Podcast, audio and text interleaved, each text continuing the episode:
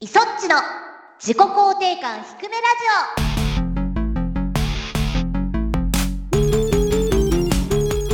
オ。皆さんひくラジは声優のイソッチこと磯村智美です。ひくらじは構成担当のシモンこと橋本ゆうきです。自己肯定感は低空飛行だけどゲームは大好き。そんな二人がお届けする番組。自己肯定感低めラジオ。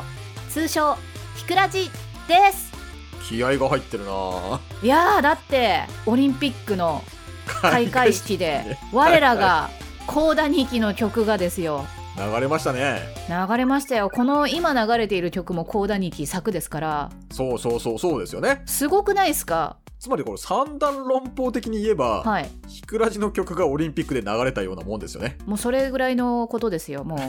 誰も突っ込んでくれないと何もしてない我々。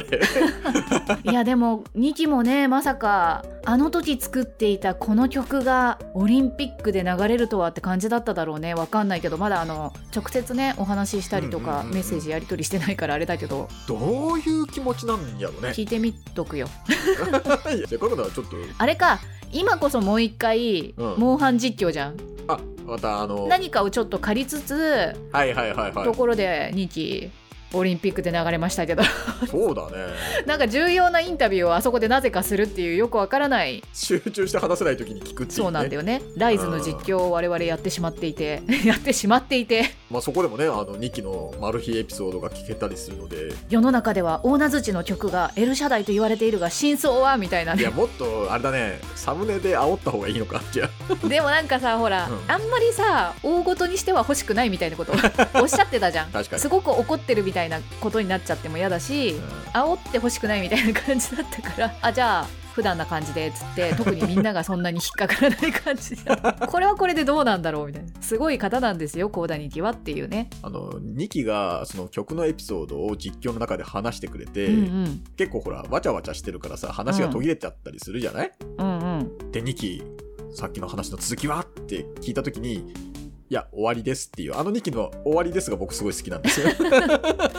終わりだったんだなっていう。あそこがそういう2期のね良さが 凝縮されてると思うんでぜひそこも聞いていただきたいんですけども、ぜひまたやる時には来てほしい。このラジオを収録するにあたってはい。オリンピックの開会式がお伸びになられたということで。そうですね。なんか押した感じですよねあれ。しばらく通信をつなぎながらうん。開会式もちょっと見るみたいなうん。ことをやっている中で、イソッチがなんかこうツイッターに急に急になんか募集を。はい。ダメでしたかね。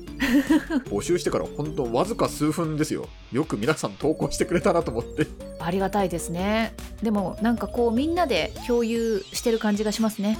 今を生きてる 配信されるのは1週間後ですけどもうん。というわけなんで、まあ、オリンピックの入場行進曲に。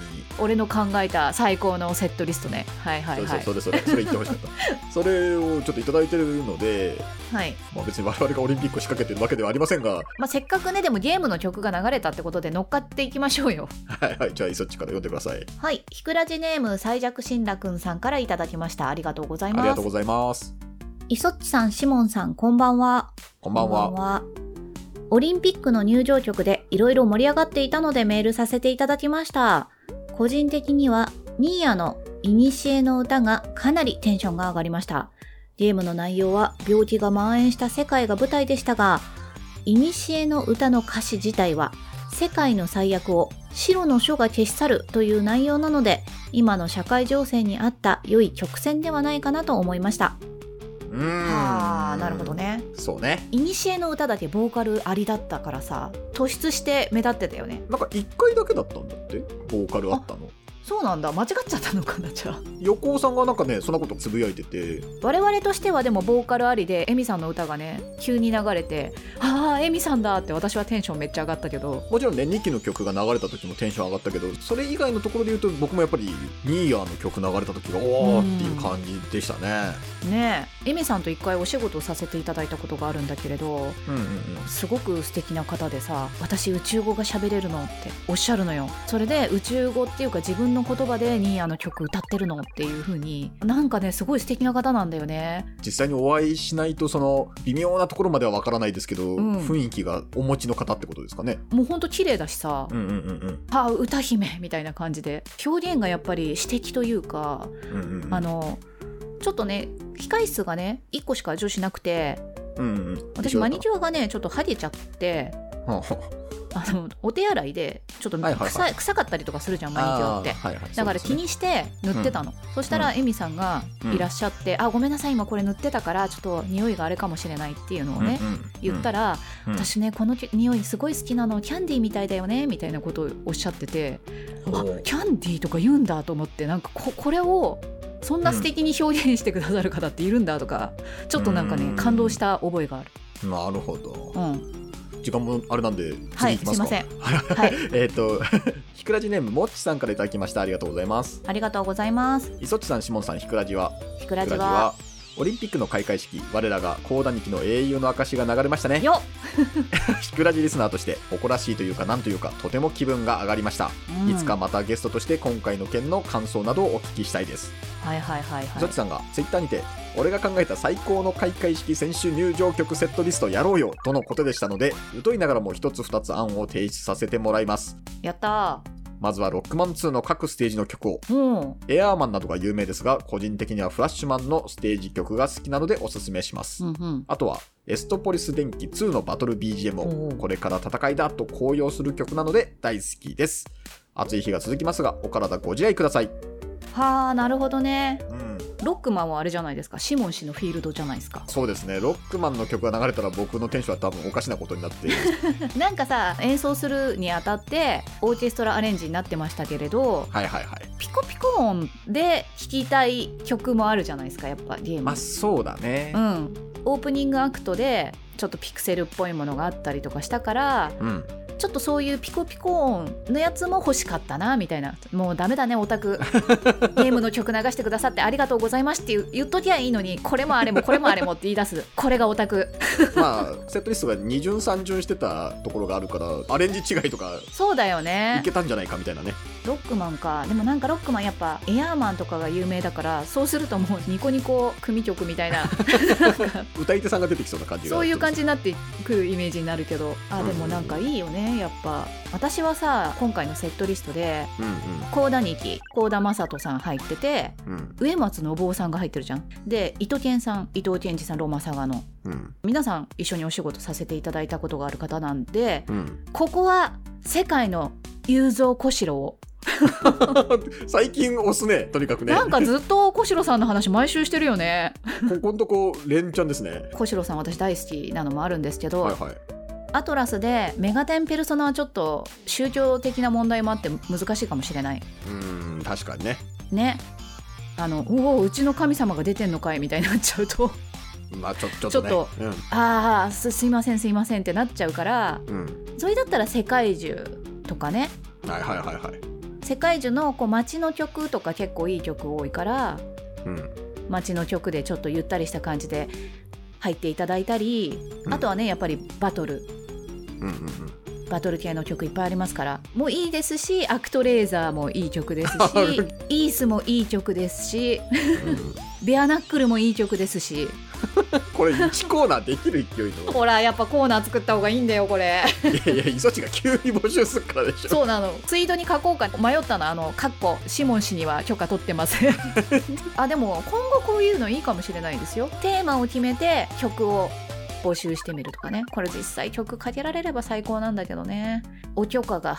お許可が。おの使い方おかしいけどね。劣れない。自分の方になんか「お」ついちゃった。でもそういうコーナーあってもいいかもしれないですよね。自分のねこうエピソードと曲をワンセットにするみたいなのは、うん。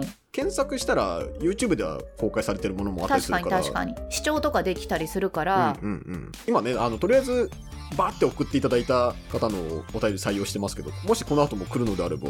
ちょっと考えてもいいと思います。なんか面白いなと思ったの。なんかみんなどういうゲーム音楽好きなのかなって普通に興味もあるしはいはいはい、自分の知らない作曲家の方とかもいらっしゃると思うんだよね、うんうんうんなんかその音楽を知るきっかけになるかもしれない。じゃあちょっともう一通いきますか。はい。ひくらじネーム白い怪盗さんからいただきました。ありがとうございます。ありがとうございます。今イソッチのツイッターを見て 自分なりの入場曲候補を送らせていただきます、うん。ありがとうございます。1マザー28メロディーズ。うん。2頑張れ五右衛門五右衛門インパクト。うん。3聖剣伝説2ボス戦の音楽。です。いかがでしょうか？いやどれも名曲。いいですね。マザー確かにマザーいいですよ。歩きたくなるよね。マザーはみんなで歌うみたいな歌声をみんなで響かせようみたいな。歌はテーマの一つですね。そうそうそう、うん。で世界はつながっているみたいなさ。みんなの歌がみたいな感じになるから盛り上がりは確かにすごくいいと思いますね。うんうんうんで五右衛門みたいなやっぱり和っていう日本っていうね。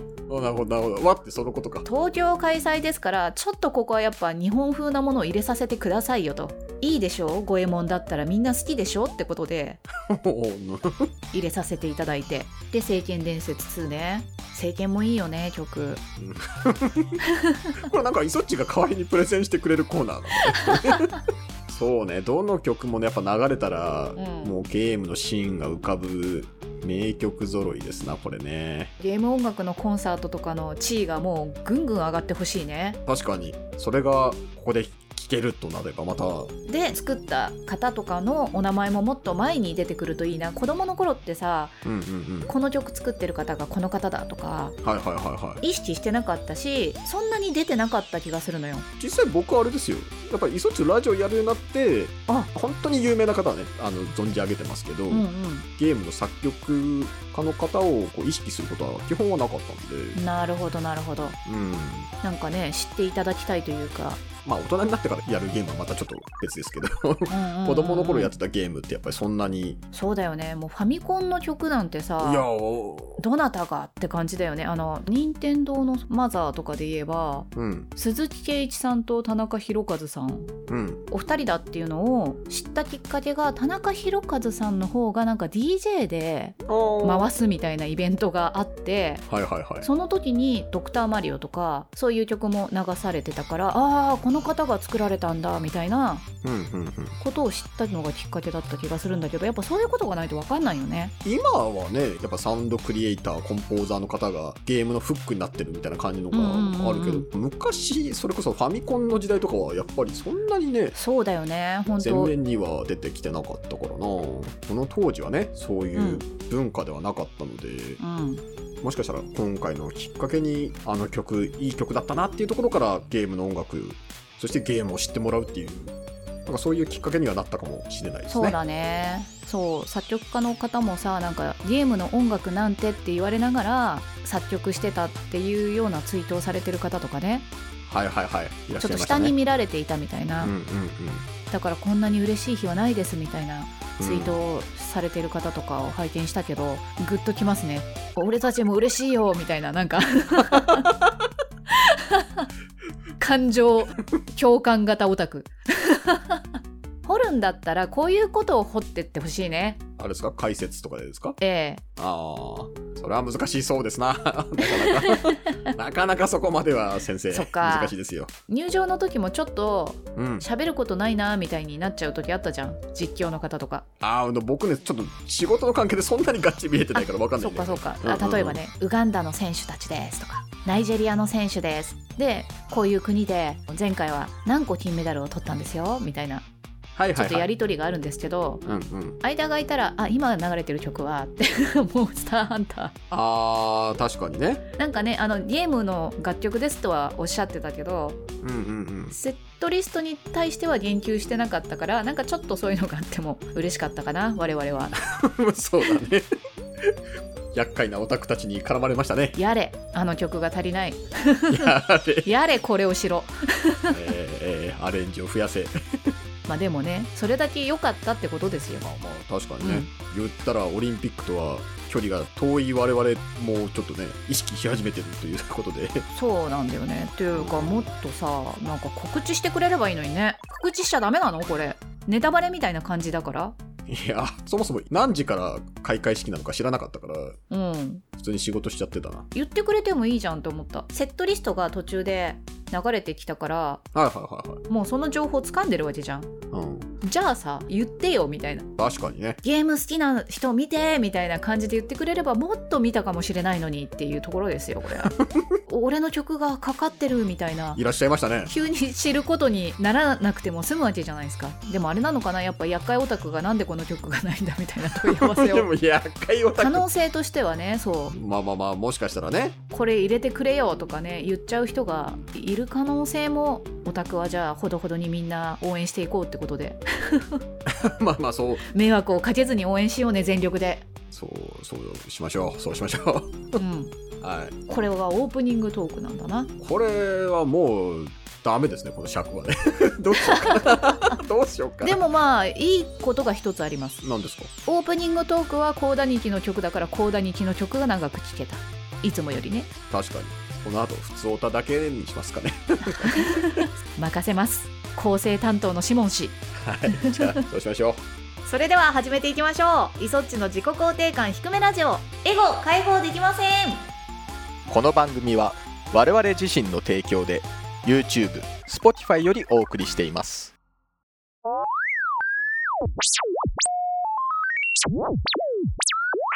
ひくらじ、マイフレンド。改めましてイソッチです。うシモンです。はい、はい。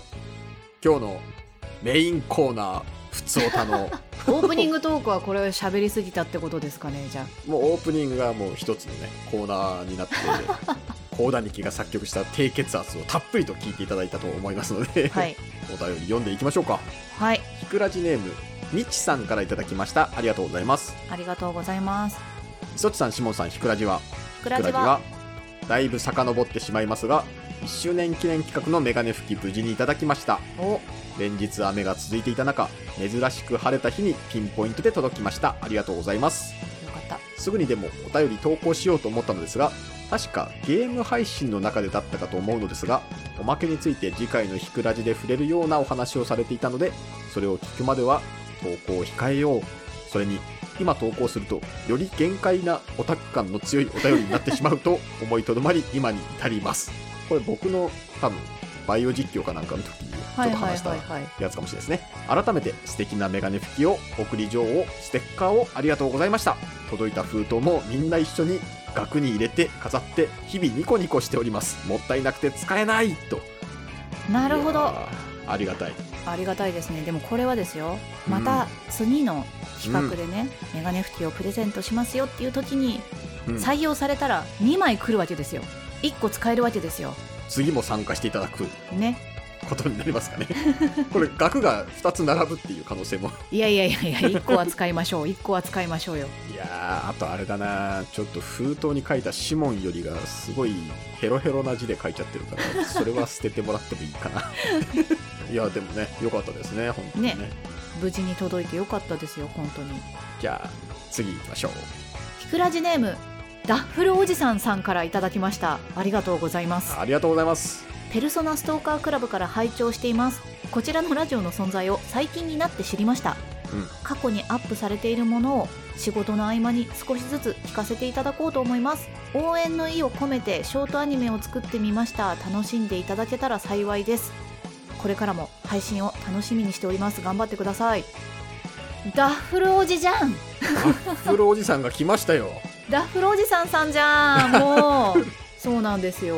ペルソナストーカークラブで野生のプロと言われていたうんうんうん。キムカイさんがね空耳のうん。再現イラストを描いてくださっててスライドさせたりアップにしたり引いたりとかでちょっとした動きは加えてたんですけどはい。アニメーションではなかったんですよ、うんでそれをアニメーションにしてしかもカラーにして投稿してくる プロの犯行ではっていうね方がいらっしゃったんですよ。はいはい。でそれがダッフルおじさんさん。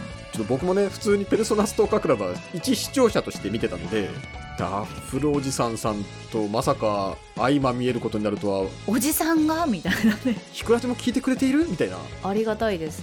ショートアニメ見ました？見ました。あれはどうやって作ってんだろう。さすがですね。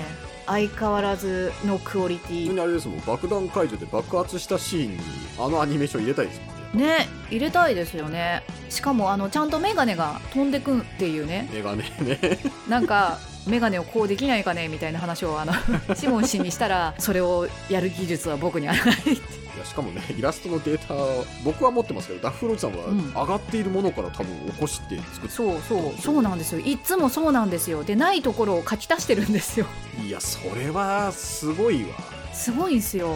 え爆弾爆発したらあれ入れましょうよ。あのデータいただいてくださいよ いや俺組み込めんのかな？その技術があるかちょっとやっぱそこも不安なんですけども。ああなるほどね。まあでもちょっとこの YouTube はえどうしよう？ツイートする？そうですね。ツイートをしましょもう初めての応援ショートアニメをいただけたのでね。うね。これはも皆さんにも見ていただきたい。うチャンネル登録して。そうね。応援していくしかない。もうこれはもうメガネ拭き送っとく？メガネ拭きちょっとデータのやり取りするときに送っときましょうか。そうだよね。もう先にこれはお送りしといた方がいいんじゃないかレベルのそれはねペルソナストーカークラブの時から言われてたんですけど結構なこれ、手間だと思うんですよ。いやこれ大変よきっと、いや大変よ。だって私自分で編集してうん、ちょっと表情変えたりするだけでも大変よ。うんしんどいしんどい。こんなぬるぬると。プロジさんもしよろしければメガネ拭きお送りさせていただくので。ご連絡先を。そうですね。うまいことコラボできたらなって思っておりますので。いやいいですね。こういう動きが増えてきたらひくらじも盛り上がっていいでいきますね。すね。うん。うん。ありがたいですね。で最後にですねはい。こんなお便りいただいたんですけどもはい。ひくらじネームアマガエルさんからいただきました。ありがとうございます。ありがとうございます。磯地さんしもんさんこんにちは。こんにちは。は。唐突ですが私の悩みを聞いてください。も私は声優になりたいのですがう、うんうん。やっぱり狭き門だよねと踏み出しきれずにいますただ諦められるかというとそれも難しくうん。毎日どうしようと悩む日々を過ごしています。特に今はコロナ禍なので行動を起こせないのもしょうがないと自分に言い訳をして先延ばし。うん。このような相談はたくさんあると思いますがお二人が声優としてやっていくことを決めた時は何がきっかけだったなど決断するためのアドバイスをいただけないでしょうか？はあはあはあ、うんそっちからいろんなアドバイスがあるかもしれませんけども、はい。まず僕は声優ではないというところだけ先に。でもまあ一応ほら舞台系の道に入ったじゃないですか最初。まあまあまあ半分芸能みたいなお仕事はしてるかもしれないですね、でもほらオーディションとかあったわけでしょ？シモン氏もそうね一応声のお仕事も一回もらったことはありますよ、うん、なんか受けようって思ったその。ああなるほど。うん。まあでも僕はもともとやっぱりその憧れていた声優さんが舞台もやっていてやっぱそういう人になりたいなっていうのがあったんで天貝さんがどういうねああなるほどね。志望動機は何なのかとかにもよりますけど、確かに確かに。私はなんだろうな。うん、すっごい嫌なことがあったんだよね。すっごい嫌なことがあった。ほ低迷期1回目みたいなプチ引きこもりではないけれどそういう時期があったわけよ。うなるほど。ふとこのまんま外に出ないのかなみたいな感じになってうん。なんとなく好きだったものはゲームとかだったんだけれどなんかゲームを作るうんうん話を作るっていう才能は自分にはないと思ったの。うん。でもその時自分の声とかも好きじゃなかったからさ歌とかなんだろうなんていうのかな。声質がすごいいいとか思ってなかったからさ声優とかあんまり考えてなかったんだけれどたまたま髪の毛を切りに行った時に雑誌置いてくれるじゃん。普段見ないような雑誌。うんうん。うんそうね。自分が買わないような雑誌に触れるそうチャンスですよね。普段はもうさ電撃プレイステーションとさファミ通とさ。う んそうなんだ。あんまり美容室では出てこないないねやつですよ。はいはい。アンアンとかノンノとかさ。はいはいはい。そういうのがあってポーンって思ってたんだけれどうん。なんかねアンアンがね年末の特集号みたいな感じでお占いの特集だったの。そしたらなんか大志田が12年に一度にすっごいいい年ですって書いてあって、ほう。今こんなに悪いのにみたいな。うんうんうん次の年よ。うんなるほど。で芸能関係がすごいいいって書いてあったの。へえ。じゃあ声優だなっつって。あれ？あそうなの？そうなの。あそうなの？そうなのよ。そっちの場合は養成所とかの門を行った叩く行ったきっかけがそれだったってこと？そう。とりあえずうん。受けてみよはいはいはいはいはい、うみたいな感じ。でまず最初にうん、無料レッスン教室みたいのがあるじゃん。あるある、行ってみてそこでもう結構みんなすごかったら、うん、もう自分なんて今からやってもそのみんなとのすごい差が埋められないだろうから、諦めようって思ったんだけどみんなどんな感じなんだろうと思って行ったらその行ったところがそういう感じだっただけかもしれないけれどうん、ただ単にこの人が好きだから比較的ライトな感じだね。うん。なんていうのかな。もうほんとすごい切磋琢磨がここから行われてるのかなって思ってたのよ私勝手に、はいはいはい。まだまだこっからですっていうとこだったってことね。割とそんなにもうすごい至高な志を持っていなければ入れない世界っていうわけでもないんだなって思ってちょっと安心して 目指しましたよ。ほうだからなんか一個そういうのをやってみたらいいのかもしれない。体験とか。今はもうあるんですよねきっと無料体験コースああると思うしなんか専門学校とかだったらオープンキャンパスみたいなのあるんじゃない？いろいろあるあるっしょ？あるあるあるっしょ。うん。そう。あるっしょ？とか言 うよく分かってないんだけど私が結局受けたのはうん。短期決戦でいけるみたいな。なるほど。あんまり長く現場に出なかったらきっと私はやっていけないって思ってなるほど。何らかしらお仕事ができたらそれはそれで縁だから続けようって思ってたの、でもそこでお仕事があったってこまあ、確かにちょこっとここの養成女性で撮りますっていうゲーとムとかうんうんうん。あったりとか、でああもしかしたらやっていけるかもしれないみたいな感じにはなっていたんだけどうんうんうん。最後ににさなんか所属できるかできないかみたいな。はいはいありますね。あるじゃん、うんうん、でそこでは1時通ったけど2時で落ちちゃってほう。他のところにそれで。拾っていただいた。そうそうなんかいける感じになったんですよ なんか。なんかなんかぐにゅっとしてんな、うん。本当になんか運よく行くことになったんですよ。声をかけてもらったってこと？そうだねなんかあのちょうどやりますうちでみたいな。立ち上げがちょうどあはいはいはいはってなるほど。でもなんかねそこはね割とあの元アナウンサーさんがはいはい。立ち上げていたからそういうとこのつてのお仕事はすごいあってなんなんだろうなラジオ CM とかこういう系のお仕事はすごい多かったんだけれど結局自分がやりたいのは声優だなっていうかあのキャラクターとか人物を演じたいなって思って、なんかそっちに行きたいんですよねって言ってた時にうん。うんまたなんかうまくスイッチングしたんですよ。なんかこれが。スッと行ってスッと行ってみたいな感じ。あなんかね全部ねスッと行ってスッと行ってたの私。それ持ってるってことなのかね。どうなんだろう難しい。最終的にそのうん。あのもうお亡くなりになってしまいましたけど辻谷浩二さんがあの劇団というかワークショップを作ってらっしゃっていて、うん事務所もなんかちょっと作ってたんでね。今までいたところと辻谷さんがなんかこう合同でやりますみたいになってうんうん。辻谷さんにちょっとだけ教えていただいたりとかしつつそこでお仕事をしてたんですけど結局やっぱりお一人ではうん。さばけないみたいになって、はいはい。昔自分がシグマセブン時代にお世話になっていた社長のところの社長のところにみんなでお世話になろうみたいなほう。大移動ですよ。大移動。今の事務所にみんなで大移動ですよ。だからマックミックさんに入ったそうそうそう。割と居座り続けて 今の。居座り続けて？お前やめろよとも言われてないし。いっかって思っていさせていただいておりますよっていう。社長がね結構、うん。ペルソナストーカークラブの現場とかについてきてくれたりとかして仲良くやってますあそうだね。社長さんと磯ちゃん仲いいのは。あイメージそういう感じですか？よかったよかった。ああうち仲いいんだなと思って見てた。そうなんかね最初はやっぱり、この人どういう人みたいなわからない感じ があったんだけれど一回そのラジオ収録に来てもらったらうんうん。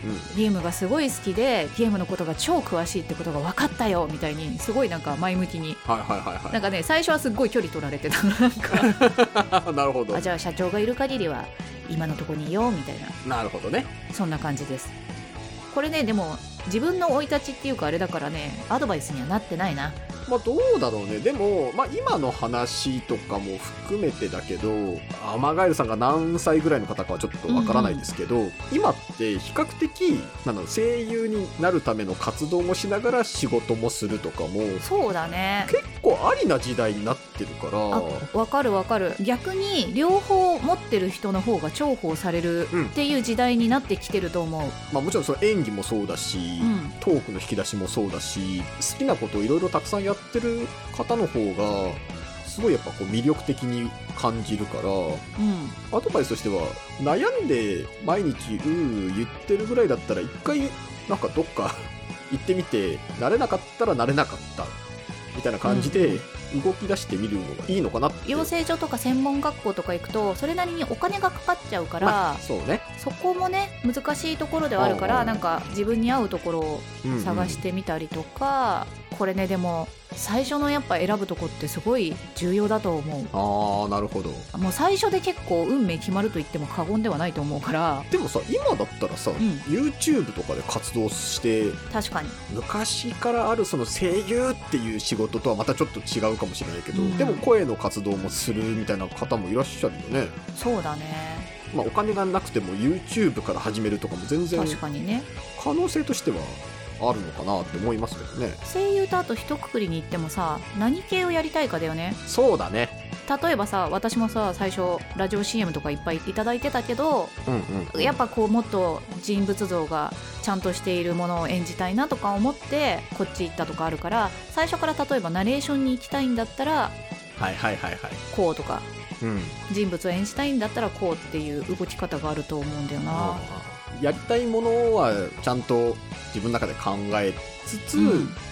まあ、フットワークは軽めにっていう、同僚のねお友達から聞いたんだけれどうん、もともと学校の先生をされてて最近学校を辞めて声優活動を始めた方っていうのがいいらっしゃってうん喋りの技術っていうか滑舌だとかはやっぱりあの最初からやってた人たちから比べるとやっぱちょっと甘いところはあるんだけれどその先生をやってたから人に聞かせるっていう能力がすごい飛び抜けていてうん、わなんかいいってなるらしいのよ。かりますよ。すごいやっぱ現場に呼ばれるんだって。へえあやっぱそういう道もあるんだなと思った。だからアマガエルさん10代とかでさうんラブライブ的なアイドルさんみたいなこともやりつつうん。うん声優さんがやりたいとかだったらまあ、うん。ちょっと頑張って早めに動いた方がそれはね、うんうん多分若いうちしかできんことだからあれなんだけれど先生やった後に聞かせられるとかねそういう道もあるから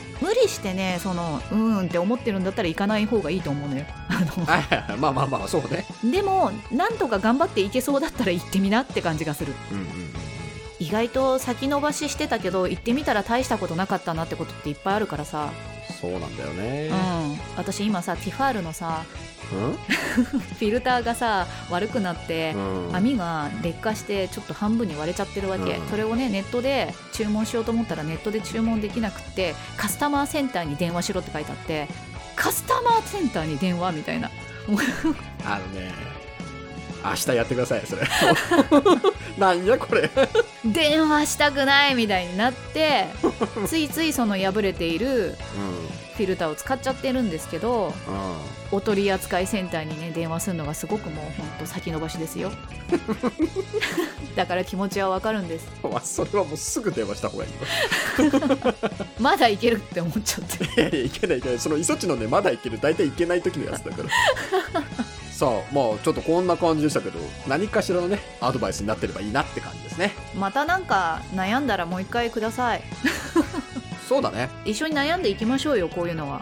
せっかくネットとかでさこういうふうにお知り合いではないけれど。うんうんうん情報が共有できるっていう世の中なんだからあの他のね周りに相談できる方がいたらねそちらにも相談していただいて、うんうんイソッチシモンはこう言ってたけどこっちはこうだなみたいななんかいろいろね意見聞いとくのはいいと思うんで。うんうんうん。